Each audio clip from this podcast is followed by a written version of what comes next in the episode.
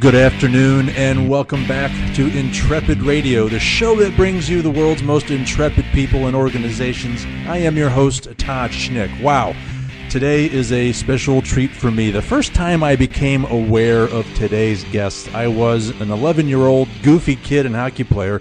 And today's guest quickly became one of my heroes and inspirations. You can't imagine in the subsequent years how many pretend times I shot the winning goal against the Soviets. Say hello to Mike Eruzione, the captain of the 1980 gold medal winning U.S. Olympic hockey team. Welcome to the show, Mike. Hey, Todd. Thank you very much. Thanks for being having me on. Well, it is my pleasure. Uh, a thrill to have you. Thanks for making time. Uh, so, Mike, what are you up to these days? Tell us uh, what you're up to. What work you doing? Well, a bunch of different things. I uh, I actually work at Boston University. Uh, I'm the director of special outreach. I've been at Boston University for well around 20 years, somewhere in that range. I haven't really checked the dates. um, I continue to do a lot of motivational speaking, traveling around the country, a lot of corporate outings.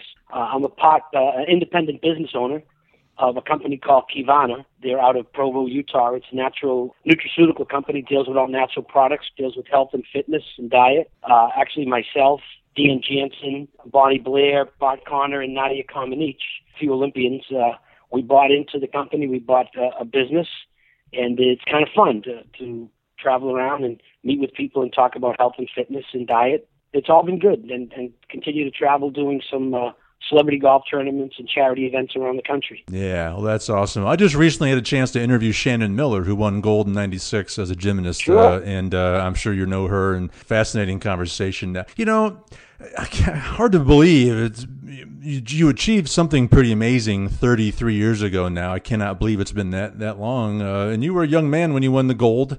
Uh, lots of people, myself included, have achieved something really big early in their life and career. And the struggle then becomes what do you do next? Uh, how do you move on from this big win? How do you continue to be motivated and, and make big things happen as you continue to live day by day? How do you overcome that? Well, you know, my life wasn't over at 25 years old. right. Uh, you know, you, you want to still strive to be successful and strive to be the best you can be at whatever challenges and and uh, whatever uh, business ventures or whatever you know, job facility or position you get yourself into. So um, just because you win an Olympic gold medal or become because you're successful at some point in your life doesn't mean it's over and you end it. You want to continue to strive to be the best and and to be successful. I think if you just live on your laurels, uh, you're not going to be very successful in life. So for me, I thought that you know 1980 was the beginning for me. Uh, it was an opportunity for me to do a lot of different things and explore uh, a lot of different challenges that I might have as I, you know, grew older and got out into the world, so to speak. Yeah, well, that's a good way to look at it as a beginning. Uh, that, that's a that's a different way to frame sometimes, and and uh, that's that's a good tip. So you said you do a lot of motivational speaking, Mike. When you are out there and you're surveying the audience in front of you, what what's on their mind? What are they struggling with? What do they need? What messages from Mike Eruzione seem to really resonate with, with with people these days? Well, it depends on the theme of meetings. A lot of companies have different goals, different objectives. Some of these companies that I'm speaking to uh, uh, have been very successful, and they want to maintain, maintain that success. And, and some companies you're speaking to are companies that have struggled a little and try to motivate their people to get uh, and become more successful, or to t- face the challenge that they face in the business world and overcome the odds that they've over have to overcome in order to be the tops in their category or in their business. And a lot of companies uh, are, are new companies that have come together.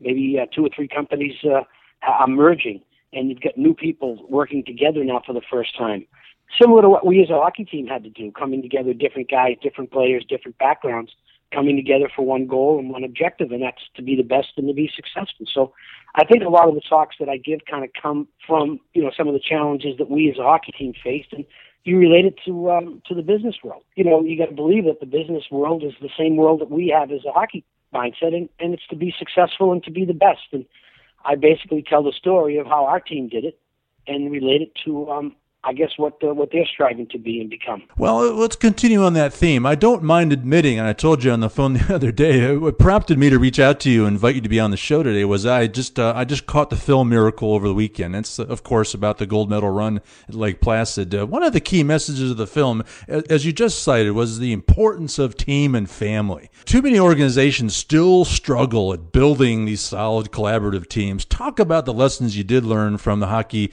the hockey team and and current experience that can help people become better with this? Well, I think the key for us as a hockey team was to understand each other, to respect each other, uh, on the ice as well as off the ice, to understand what our roles were. Certain players had certain responsibilities. Certain players had certain roles that they had to uh, achieve. And I think as a team, we understood that. We realized that we were in it together. It wasn't one player, two players, it was 20 players. And I think, again, same in businesses. Everybody has to be on the same page. Uh, everybody has to want to strive to be successful and to be the best. And if you have people that aren't willing to do that, then in our case, you replace them and get somebody who else will. And in the business world, you replace them and get somebody who will. So the, the big thing for us to, to believe in ourselves, but more importantly, to believe in each other. And we had that. We had a great bond and a great friendship and a great chemistry that we still have to this day. So I think again, you want to surround yourself with those kind of people who's who want to come to work every day, who are prepared and focused to be the best, and, and who want to work together as a team. And there's no egos involved. I mean, Herb Brooks used to tell us, you check your ego at the door. We're all in this together, and everybody has a job and a role. Once you understand that, I think that's very easy then to move forward and, and strive to be the best and to be successful. Mike, in all elements of life and relationships and pursuing personal goals and certainly in business, fear still holds so many people back and that's the theme of the show is helping people become intrepid. But fear holds people back from achieving what what we know deep down they're capable of achieving. What advice can you give to people to help them become fearless and overcome fear? Well i think the thing is that you know i, I try to tell people that first of all if you think you're going to lose and you think you're going to fail you probably are. So your mindset has to be that you can't accept that. You, you can't say that i'm going to not be successful and there are going to be times when things don't work out the way you want them to work out. Not every day is a great day, and you do face struggles. But it's the ones who are successful are able to overcome those struggles because of the fact that they believe. They have faith in themselves. They have faith in their work ethic. They have faith in their commitment. And I think those are the qualities that you have to have because you have to understand that not every day is going to be a great day. And there are going to be some struggles and there are going to be some times where things don't work out the way you want them to work out. And it's the ones who are strong, the ones who are willing to overcome those kind of challenges, are the ones that are going to be successful. So, on that theme, Mike, uh, there were probably times when Coach Brooks was telling you that you guys could beat the Soviets, and probably some of you were saying, "Who is this guy kidding?" Uh, but at some point, the team did believe. What What are the critical early initial steps to begin to believe uh, that that you can achieve what many would say, or what everybody would say, was impossible? Well, I think obviously a confidence level. And again, I said it earlier. If you think you're going to lose and you're going to fail, you probably are we knew as a team it was going to be hard. We knew it was going to be difficult. But again, if, if we thought we were going to lose that hockey game and had the mindset of that, then we wouldn't have been successful.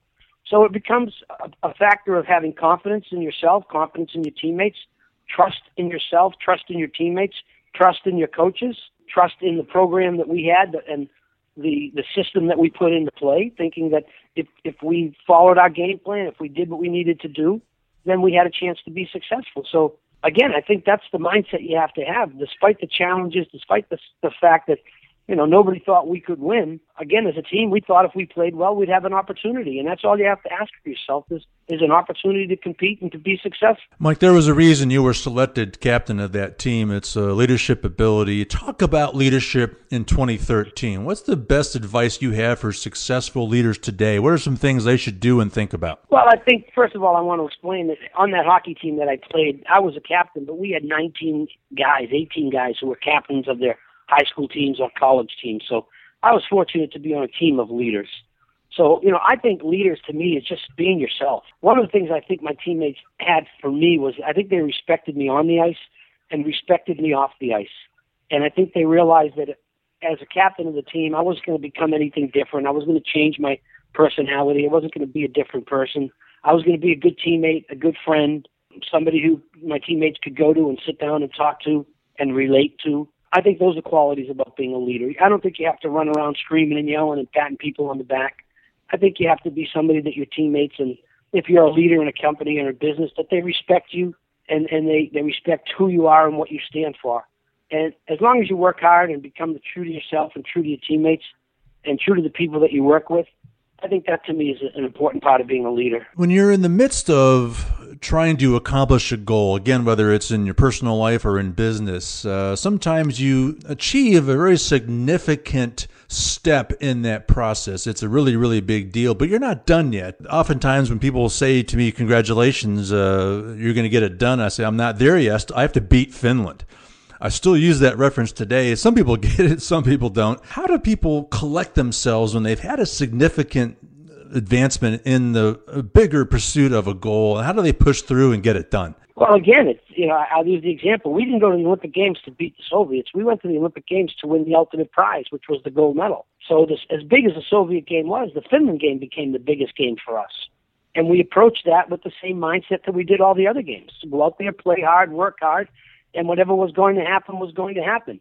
So I think again, when you're successful at one thing, it only makes you want to strive to be more successful.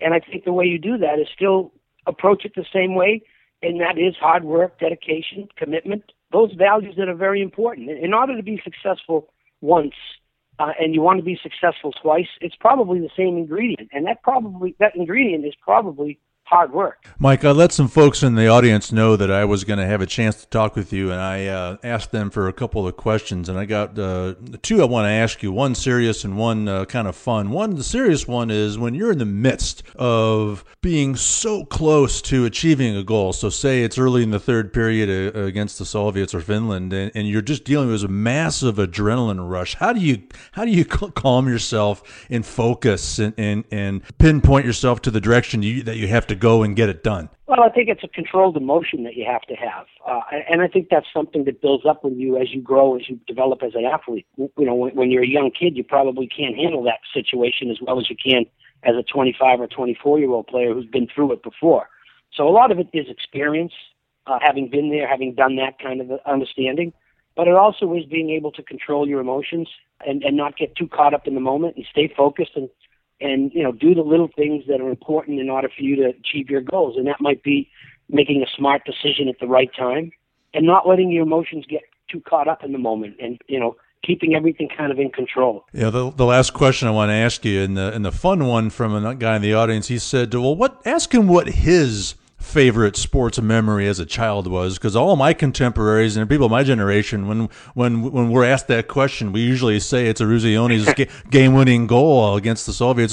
What what is yours? I'm I mean I, I am now curious. Well I, I guess as a young kid we didn't have a television when I was a kid so there were no sporting events that I could watch.